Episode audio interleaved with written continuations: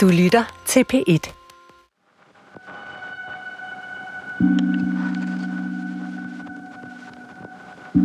Det var en travl dag i ambulatoriet, og øh, der dukker en kvinde og en mand op med deres tre børn. Det her er Per Lundorf. Han er gynekolog på Mølholm Privathospital i Vejle, hvor Amira, Jasmin, deres forældre og deres lille søster på omkring halvandet år er dukket op. Og forældrene bad mig om at undersøge deres piger, øh, for at se, om de var blevet omskåret. Og jeg tænkte ikke rigtig nærmere over det. Øh, jeg, jeg tænkte, okay, det kan jeg da godt gøre. Forældrene har så ikke fortalt ham, at der er en retssag på vej imod dem. Han ved ikke, at de to søstre for tre måneder siden har været på Retsmedicinsk Institut i Odense. Og at det her blev konkluderet, at begge piger er omskåret og har fået skåret klitoris og 5 mm af de små kønslæber væk. Pigerne de har ligget i min gynækologiske leje i, en, i det, vi kalder en GU-stilling, gynekologisk gynækologisk undersøgelsesstilling, med benene oppe i fodstøtter, og så er der lys på, og så kan jeg med mine, med mine behandskede hænder undersøge pigerne og se, hvad der er til stede, hvad der ikke er til stede. Og det er jo ikke en smertefuld undersøgelse på nogen måde. Det er det ikke. Det tager ikke, den tager ikke lang tid. Det gør den ikke. Og umiddelbart synes jeg ikke, at jeg kunne se, at der var sket noget som helst. Jeg synes, det så fornuftigt ud. Det lignede normal anatomi. Ifølge Per Lundorf ser de to piger på 8 og 15 år, der lige har ligget på briksen, helt normale ud. Der er ingen tegn på omskæring.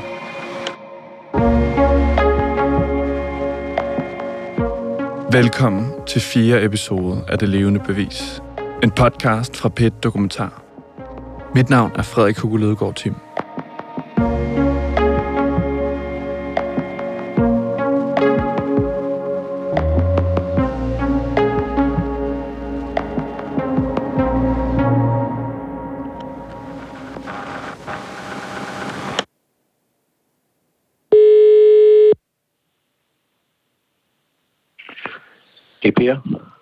Hej Per, det er Frederik Hugo fra Danmarks Radio. Ja, hej. Hej, Ja. tak fordi jeg måtte ringe. Jamen, øh, ingen årsag. Det er bare fint. Jeg har næsten... Jeg har fortrængt den sag her mm. af forskellige årsager. Det her er første gang, jeg taler med Per Lundorf. Han virker lidt skeptisk over at tale med mig. Han er høflig, men sagen har en eller anden grund rystet ham, kan jeg mærke. Først efter, at jeg har talt frem og tilbage med ham i et halvt år, går han med til, at vi kan lave et interview om sagen. Og om, hvordan han har oplevet den. Jeg hedder Per Lundorf. Jeg er læge, uddannet i gynækologi og obstetrik i 1986. I dag er Per Lundorf pensioneret. Men tilbage i februar 2016 er han den første læge, der undersøger pigerne, efter de er blevet undersøgt på Retsmedicinsk Institut. Og det han ser den dag, er ikke noget, han ikke har set før. Nu er anatomi meget svær at vurdere i den alder. Øh, det er det i øvrigt hos alle kvinder, fordi der er ikke to kvinder eller piger, der ligner hinanden forneden. Så øh, anatomi er meget forskelligt. Men jeg, jeg synes, at jeg så det, jeg skulle. Jeg så store skamlæber, små skamlæber, og jeg synes også, at jeg så en klitoris. Jeg synes umiddelbart, at det var normalt anatomi hos begge piger, og det skrev jeg også i journalen, at umiddelbart kunne jeg ikke se, at der var sket noget. Og øh, det var sådan set den første konsultation, jeg havde med dem. Derefter så forlod de rummet, og jeg tænkte ikke så meget mere over, over den episode. Kan du så huske, hvornår du hører noget fra det her igen? Ja, det går nogle måneder, så bliver jeg opsøgt af moren igen, som ønsker en ny undersøgelse af pigerne. Hun ønsker, at jeg skal lave øh, fotodokumentation. De vil have nogle billeder.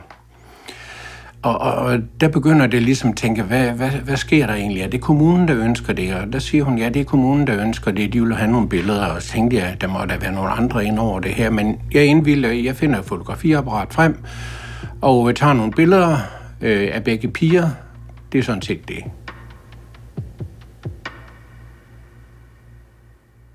På det her tidspunkt ved Per Lundorf ikke, at han er ved at blive en del af en retssag. Men efter det andet besøg hos Per Lundorf, sender familien billederne af resultatet af hans undersøgelse til deres forsvarsadvokat. For Per Lundorfs konklusioner er i deres øjne beviset på, at den oprindelige retsmedicinske undersøgelse er forkert. Det store spørgsmål er nu, hvem har ret? Retsmedicinsk Institut i Odense eller Per Lundorf? Anklagemyndighedens hovedbevis er den retsmedicinske undersøgelse, der sort på hvidt fastslår, at pigerne er blevet omskåret. Men nu hvor Per Lundorfs undersøgelse pludselig skaber tvivl om, hvorvidt der er tegn på, at pigerne er omskåret eller ej, bliver retssagen udskudt. I stedet bliver de to undersøgelser nu sendt til Retslægerådet, som nu skal kigge de to undersøgelser igennem. Rådet er den højeste lægelige instans i det danske retssystem. Deres opgave er at indkalde tre af landets dygtigste speciallæger til på skift og kigge på sagens akter. Retslægerådet får nu tilsendt Per Lundorfs udtalelse, Retsmedicinsk Instituts udtalelse, og vigtigst af alt, for de tilsendt videoen fra den retsmedicinske undersøgelse. Den video, som jeg gerne vil have fat i, men som ifølge politiet er blevet væk.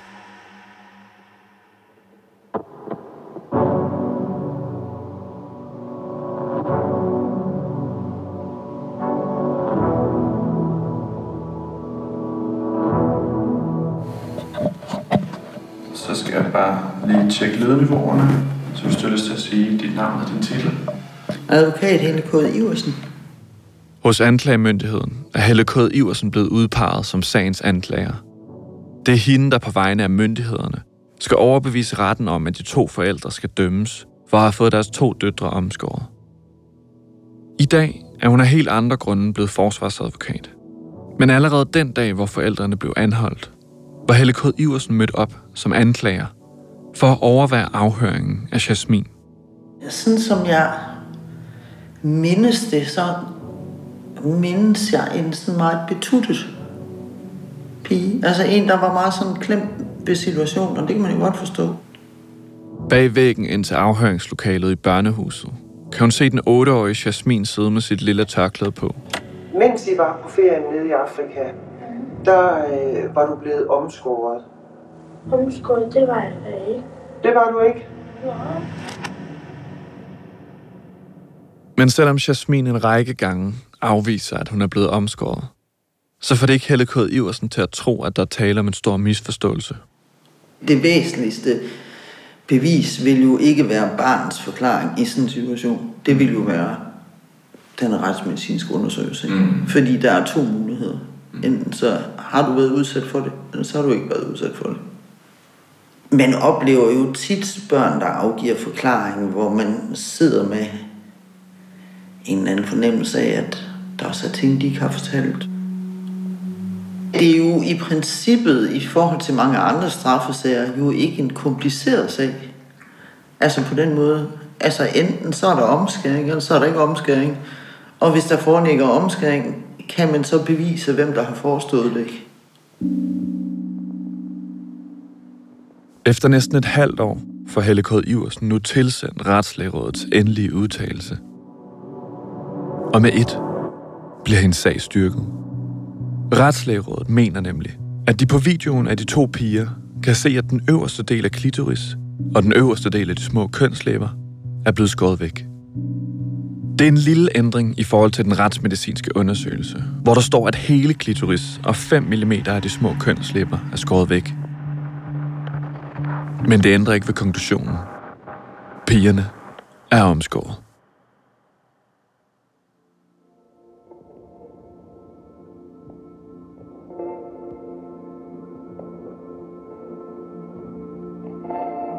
Det er foråret 2017. Gynekologen Per Lundorf er på vej mod retten i Kolding. Han skal i vidneskrænken fortælle, hvordan han mener, at de to piger, han har undersøgt, ikke er omskåret. På det her tidspunkt kender han ikke til retslægerådets konklusion. Jamen, jeg blev indkaldt til Kolding Ret, og jeg, jeg kører selv derhen og parkerer min bil og øh, sidder og venter, indtil jeg bliver indkaldt. Og øh, der skal jeg afgive vidende forklaring og blive udspurgt, øh, hvordan jeg har oplevet den sag, og øh, både omkring den ene og den anden, og, og hvordan jeg har øh, vurderet øh, de anatomiske forhold. Per Lundorf sidder i vidneskranken inde i Kolding Byret. Og overfor ham står anklageren Helle K. Iversen og stiller spørgsmål. Med retslægerådets udtalelse under armen, er det hendes og anklagemyndighedens mål at få forældrene fængslet i mere end to år. Inden i retten begynder hun nu at angribe den undersøgelse, Per Lundorf har lavet. Jeg kan huske, at øh, jeg på et tidspunkt spørger øh, lægen ad, om han har set billedlegitimation i forbindelse med, at han har undersøgt pigerne. Altså, hvilken, hvilken garanti har man dybest set for, at de piger, han har undersøgt, er de samme piger, som er blevet undersøgt på retsmedicinsk. Altså, det kunne i, nu i teorien være to andre somaliske piger, nogenlunde på samme alder. Hvad nu, hvis det er to andre piger, som Per Lundorf har undersøgt? Hvis forældrene har snydt? Anklageren begynder at pille forældrenes forsvar for hinanden. I princippet kunne de jo have taget nogle bekendte støtter med, eller... Per Lundorf svarer, at han ikke har set nogen dokumentation for de to piger. De har vist sygesikringskort i receptionen, men ligesom til alle andre konsultationer, så han ikke selv noget billede i det. Vi havde i hvert fald, kan man sige, ikke nogen garanti for overhovedet, hvem var det egentlig, der var blevet undersøgt på Mølholm. Så ville resultatet af sådan en undersøgelse nok ikke have den store bevismæssige betydning. I retspapirerne kan jeg se, at Per Lundorf til at starte med holder fast i sin konklusion om, at pigerne ikke er omskåret. Men så er det, at billeder fra den retsmedicinske undersøgelse bliver vist. Konklusionen fra Retslægerådet bliver præsenteret af anklageren. Og så får jeg at vide af anklager, at øh, det er helt imod, hvad retslægerne er kommet frem til, og de kan ikke forstå, at øh, jeg kan være så usikker på, hvordan det ser ud, fordi de er jo 100% sikre på, at de her piger, de er blevet omskåret. Så sidder man t- tilbage med en følelse af, at det var da lige godt nok os. Hvordan kan de være så 100% sikre på det? Og så kommer der jo en øh, genævende tvivl ind i mig, så, hvor jeg tænker, når man, er, de, er de så sikre på, at øh, det er sket, så, så, så er det måske sket. Lige inden Per Lundorfs vidneudsagn har en retsmediciner fra Odense været inde og vidne i salen. Og selvom han ikke foretog undersøgelsen af Mira og Jasmin, så har han set hovedbeviset i sagen igennem. Den video, som børnelægen optog under den retsmedicinske undersøgelse. Og retsmedicinerens udtalelse i retten er tydelig. Der er ingen tvivl om, at pigerne manglede noget i anatomien. Noget var fjernet. Jeg har aldrig hørt om, at klitoris skulle mangle fra naturens side. Vi har ikke på noget tidspunkt været i tvivl om, at pigerne her var omskåret. Der er ikke risiko for fejltolkning. Altså, så tænker man, er min vurdering simpelthen så forfejlet? Har jeg virkelig taget fejl? Øh, altså igen den der knævende tvivl, fordi de anatomiske forhold er så vanskelige at vurdere, specielt når man er i den alder, som de små piger var. På den anden side kan jeg ikke forstå, at retslægerne heller ikke, ikke har været i tvivl overhovedet. Hvordan man kan være så stensikker på, at det, de har set, det er det rigtige. Så jeg sidder med en øh, noget øh, mærkelig fornemmelse, da det hele det øh, kører afsted i retten, og øh, hvor mit vidnesmål det ligesom bliver stillet spørgsmålstegn ved, om, om, om det kan være rigtigt. Det er jo sådan lige før, de sagde, at du skal da vist have dine skolepenge om igen, fordi øh, du har taget fejl. Anklageren Helle K. Iversen sætter sig ned, og Per Lundovs vidneforklaring er slut.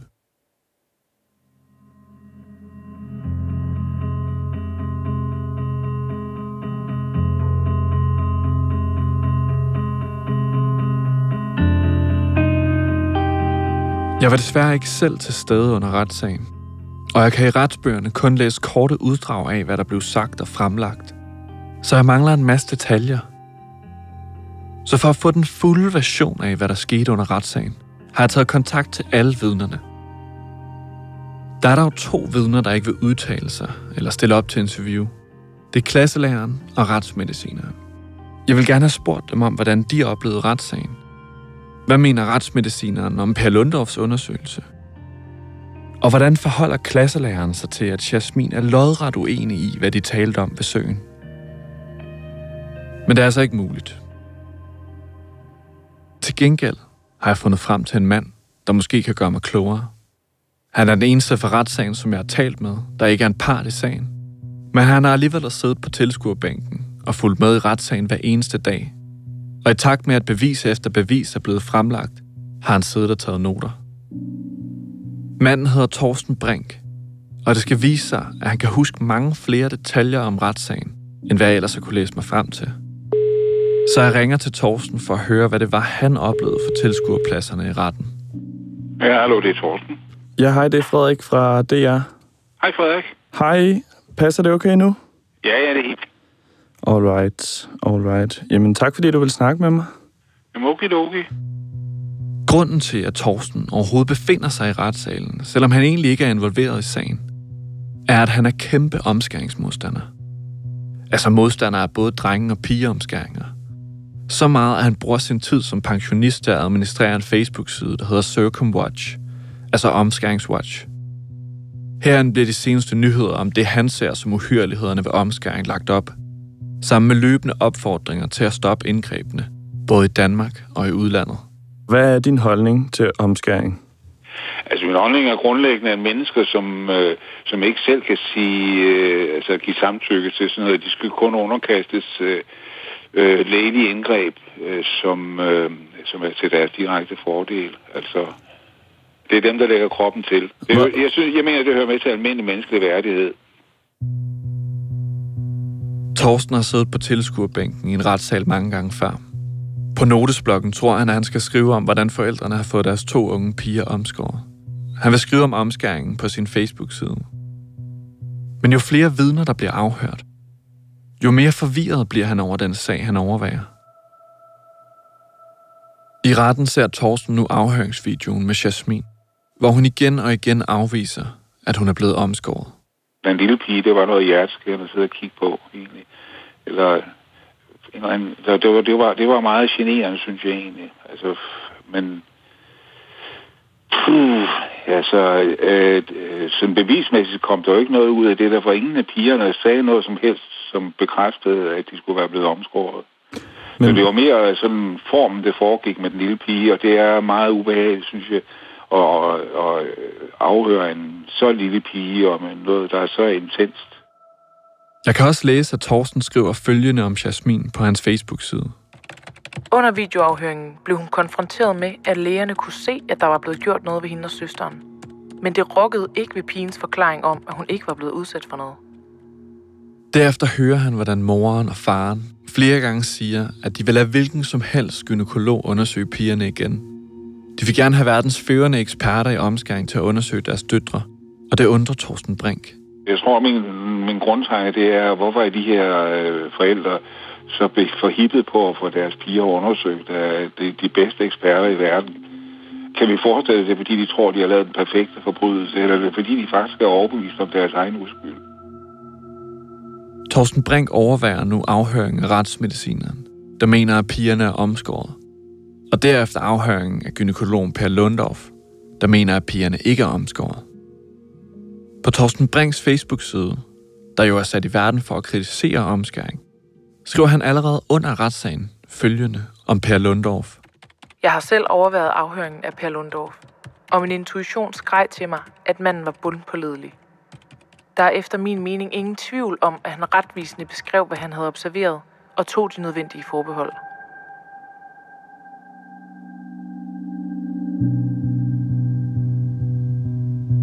Manden, der egentlig var til stede i retssalen, fordi han bare ville finde ud af, hvor og hvordan pigerne var blevet omskåret, sidder i slutningen af retssagen tilbage med en oplevelse af, at der slet ikke er sket en forbrydelse. Og da vi så nåede frem til domsafsigelsen, så sad jeg med forventning om, at de bliver sgu frikendt. Det, det holder jo ikke vand over en meter, det som der er blevet fremlagt fra anklagerens side. Det er især tvivlen over enhederne omkring den fysiske undersøgelse af pigerne og videoafhøringen af Jasmin, der har givet den indædte omskæringsmodstander opfattelsen af, at pigerne slet ikke er omskåret, fortæller han mig. Og det er især noget, som en af forsvarerne siger, der sætter sig i ham. Altså hans vinkel er selvfølgelig, at, at når der er så stor tvivl om, der overhovedet er sket en forbrydelse, så kan man jo ikke lave en straf.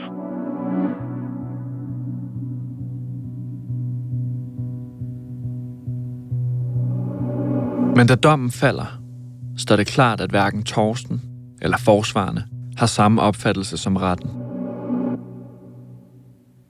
Forældrene bliver kendt skyldige. Retten har som en skærpende omstændighed lagt vægt på, at der er tale om medvirken til omskæring af to børn, at pigerne var mindreårige og særdeles væveløse, da indgrebene blev foretaget i et for dem fremmed land, hvor de havde sprogvanskeligheder og følte sig utrygge. De får halvandet års fængsel hver, og moren får en betinget udvisning på to år. Altså, der er så mange ting, der strider i den sag. Så, altså, jeg, jeg, kan jo ikke, jeg, kan jo ikke, jeg, jeg kan jo ikke ane om, hvad der foregår nede i Afrika, og om de lyver og bedrager og sådan noget. Men jeg kan simpelthen ikke få en historie til at passe ind i mit hoved på, at disse mennesker her har været nede og fordi de der piger er omskåret. Der er en viderelagt vægt på, at de tiltalte ved at lade pigerne omskære tilsidesætte den særlige omsorgspligt, de som forældre har til at beskytte deres børn mod krænkende behandling. Endelig er det tillagt betydning, at de tiltalte var fuldt ud klar over, at de ved omskæringen kunne påføre deres døtre alvorlige fysiske og psykiske skader for livstid.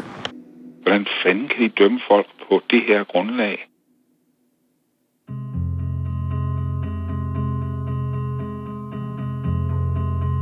Undervejs i retssagen, mens Torsten har siddet på tilskuerbænken, er han begyndt at få sympati for Amira, fortæller han. Han kan godt forstå, at hun er vred. Pigen der, hun, hun har på en eller anden måde krav på at blive hørt.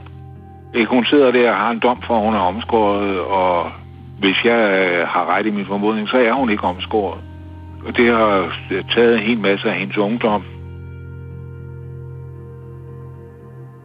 Må jeg, må jeg egentlig bare lige høre dig her? Du siger bare til, hvis du skal, skal smutte, ikke? Ellers så jeg bliver bare ved med at spørge. Jamen, jeg, har, jeg har al den tid, som Gud giver mig, øh, indtil jeg skal herfra. Så jeg er pensionist, jeg har masser af tid. Kan du huske, om den lille piges klasselærer var, til, var inde i retssagen? Ja, hun, hun var jo indkendt som vidne. Vi er egentlig ved at være ved vejs ende, efter Torsten har fortalt mig om, hvad han tænker om dommen. Men så er det, han fortæller mig noget, som jeg ikke vidste. Noget, som jeg ikke har kunne læse mig frem til i retsbogen. Det var mit indtryk, at hun allerede, øh, da hun fik at vide, at de skulle på ferie i Afrika, begyndte at mistænke, at de skulle ned for at blive omskåret. Torsten siger altså, at klasselæreren allerede har mistanke om omskæring, inden familien tager afsted. Men i retspapirerne så står der, at klasselæreren først begynder at mistænke noget, da Jasmin kommer hjem fra ferien og virker forandret. Men klasselæreren kan ikke på samme tid både få mistanke inden ferien og først blive mistænkt som efter ferien. Så jeg søger agtensigt hos kommunen for at se, hvad læreren præcis har skrevet, da hun sender sin underretning ind til kommunen. Og her kan jeg se det, som Torsten fortæller. Klasselæreren skriver nemlig, at det er den lange ferie, der starter med at gøre skolen bekymret. I forbindelse med den lange ferie bliver vi bekymret om, hvorvidt der skal ske en omskæring. Det er altså ikke i forbindelse med, at Jasmin kommer hjem fra ferien, at mistanken om omskæringen opstår. Den opstår, ifølge underretningen, imens familien er på ferie. Og derefter bliver klasselæreren yderligere bekræftet, da Jasmin ved søen, ifølge læreren, siger ja til spørgsmålet om, hvorvidt hun er blevet omskåret på ferien. Klasselæreren vil ikke være med i podcasten, og hun har heller ikke nogen skriftlige kommentarer til sagen. Efter at være blevet dømt i byretten, anker forældrene sagen til landsretten. Igen skal gynekologen Per Lundorf ind og vidne. Men da jeg læser retsdokumenterne, kan jeg se, at han her i landsretten virker til at blive endnu mere i tvivl om sin oprindelige konklusion om, at pigerne ikke er omskåret. Jeg undrer mig også over, at Lundorf, da jeg taler med ham første gang, siger, at han har forsøgt at fortrænge sagen. Jeg har fortrængt den sag her mm. af forskellige årsager. Derfor spørger jeg Torsten, hvordan han oplevede Per Lundorfs tvivl i retten. Lundorf, han virkede bange og skræmt. Han har fået sit hoved i maskinen, fordi han jo har stukket, skal sige, stukket fingrene i noget, han skulle holde fingrene fra. Men han virkede, som om han havde fået tæsk. Han var bange, nervøs for, at det skulle gå ud over hans professionelle rygte og sådan noget her. Og det var jo også tydeligt i retssagen, at han flyttede sig fra sin oprindelige konklusion. Så da jeg taler med Per Lundorf, spørger jeg, hvorfor han i landsretten begynder at tvivle endnu mere på sin egen konklusion, om at pigerne ikke er omskåret. Og så fortæller Per Lundorf mig noget, som jeg ikke har kunne finde frem til i sagens mange dokumenter.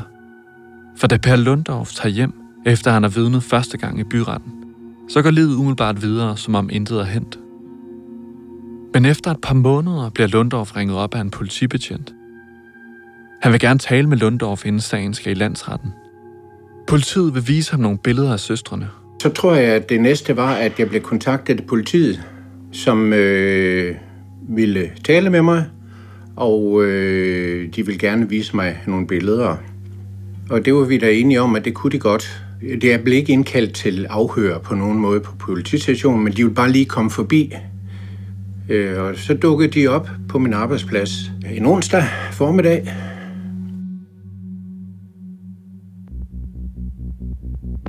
Ifølge Per Lundorf er det politiet, der insisterer på, at afhøringen skal foregå på klinikken, selvom Lundorf spørger, om det ikke kan foregå på politistationen, hvor en afhøring normalt vil finde sted. Han kommer ind i skranken, og så, så ligger venteværelset, det ligger sådan skråt overfor. Står han i skranken her, og så går han forbi venteværelset, og så ned til mig. Så alle kan jo se, at han kommer ind. Men han havde jo et politiuniform på, og en pistol hængende nede langs siden. Ja, han har optrådt da meget venligt, det gjorde han jo. Men øh, jeg havde da nok øh, ikke forestillet mig, at, at andet end det ville, det ville være den civilklædt betjent, der ville have kommet og afhøre mig. Og der blev løftet et øjebryn både her og der, at der skal komme en fuld uniformeret øh, betjent, der vil tale med mig. Det synes jeg godt nok, det var, det var lige over stregen. Per Lundorf fortæller, at han opfatter det som intimiderende, at der pludselig sidder en fuldt uniformeret betjent på hans kontor. Herinde understreger betjenten, ifølge Per Lundorf, igen, at både retsmedicinerne og retslægerådet mener, at han tager fejl. Det kan godt være, at det indirekte har været med til at påvirke min, øh, mit udsagn, fordi jeg, jeg fornemmede jo et stort pres på mig. De gentog jo også, at når retslægerne børnelægerne, de er så sikre på, at der er sket en omskæring, hvordan kan jeg så være i tvivl? Mig med den store erfaring, som jeg har, det, det lyder ikke rigtigt på en eller anden måde. Og, øh, og, og det kan godt være, at jeg kom sådan indirekte lidt mere i tvivl om, om det virkelig var foregået noget. Øhm, det, det må jeg sige, det er muligt, at det indirekte har påvirket mig til at komme mere i tvivl i landsretten. Ifølge Per Lundorf, så kan den her oplevelse have gjort, at han i landsretten bliver endnu mere i tvivl om, hvorvidt pigerne er omskåret eller ej. Selvom Per Lundorf i dag fortæller mig, at han stadig holder fast i, at hans første konklusion var korrekt. Nemlig at pigerne ikke er omskåret.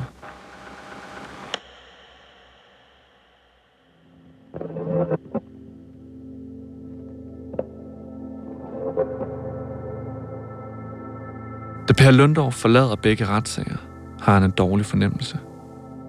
Min fornemmelse var, at sagen var afgjort. De skulle bare lige en procedur, en procedursag, fordi der skulle virkelig slås hårdt ned på kvindelig omskæring i Danmark, og øh, de kunne ikke ligesom bruge mit ord til noget. Fordi Retslægerådet og børnelægerne, de havde jo forklaret, hvordan det hele det hang sammen. Det var jo uden tvivl øh, en klar sag for dem. Sådan opfattede jeg det. Men da anklageren for byretten, Helle K. Iversen, forlader retssalen, og forældrene har fået halvandet års fængsel hver, er hun sikker på, at hun har fået to skyldige forældre dømt. Så når dommen falder, og øh, de bliver dømt halvandet års fængsel, og du pakker dine øh, kasser med, med sagspapirer sammen, eller hvordan det fungerer, Ja. så tænker du, den er, det var det. Det var et godt stykke arbejde, og, og der var ikke noget, du havde ikke nogen tvivl. Nej, jeg havde ikke, hvad skal man sige, jeg sad ikke med en fornemmelse af, at her var der måske begået justitsmord. Fordi man kan sige, det eneste på daværende tidspunkt, der var, der kunne sætte tvivl ved det, det var den der undersøgelse for Mølholm, hvor vi ikke anede, hvem der var blevet undersøgt. Helle K. Iversen tror på det her tidspunkt, at Per Lundorf lige så vel kunne have undersøgt to helt andre somaliske piger. Og hun føler sig derfor fuldstændig sikker i sin sag. Men da jeg nu begynder at præsentere anklageren for en række nye oplysninger, jeg har fundet frem til efter sagen er blevet afgjort, siger anklageren, der fik de to forældre dømt, pludselig sådan her. Jamen, det får jo mig til at tænke, at hvis det er rigtigt, så er der jo begået justitsmord. Jeg kan godt forstå, at der står nogle frustrerede forældre, som er dømt, og ikke kan få lov til at fremlægge det, de opfatter som nye beviser. Det kan jeg godt forstå.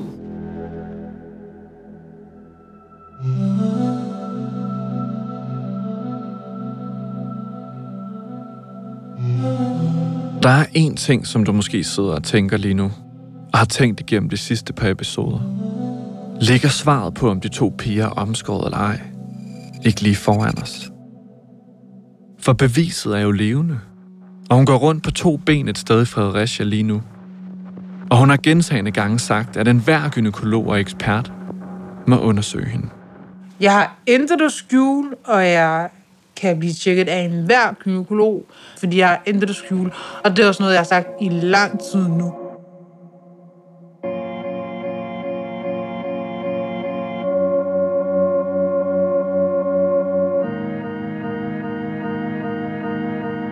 Jeg har forelagt Amiras kritik for en række myndigheder. Sydøstjyllands politi skriver i en mail, at hovedparten af de indsigelser, udtalelser, vidneudsagn, ekspertudtalelser med videre, som du henviser til, på et eller andet tidspunkt har været en del af bevisførelsen, og at alle de relevante indvendinger har været prøvet flere gange ved den dømmende magt. Derfor giver det dem ikke anledning til at sætte spørgsmålstegn ved den retlige behandling af sagen. De påpeger dog, at hvis de forurettede i sagen finder, at der nu er nye oplysninger, der vil kunne begrunde en genoptagelse af sagen, så kan de endnu en gang anmode den særlige klageret. Retsmedicinsk Institut i Odense skriver, at de ikke ønsker at medvirke ud fra den betragtning, at sådanne sager bør behandles i retssystemet og ikke i medierne. Du har lyttet til fire episode af Det Levende Bevis. Mit navn er Frederik Hugo Lidegaard Tim.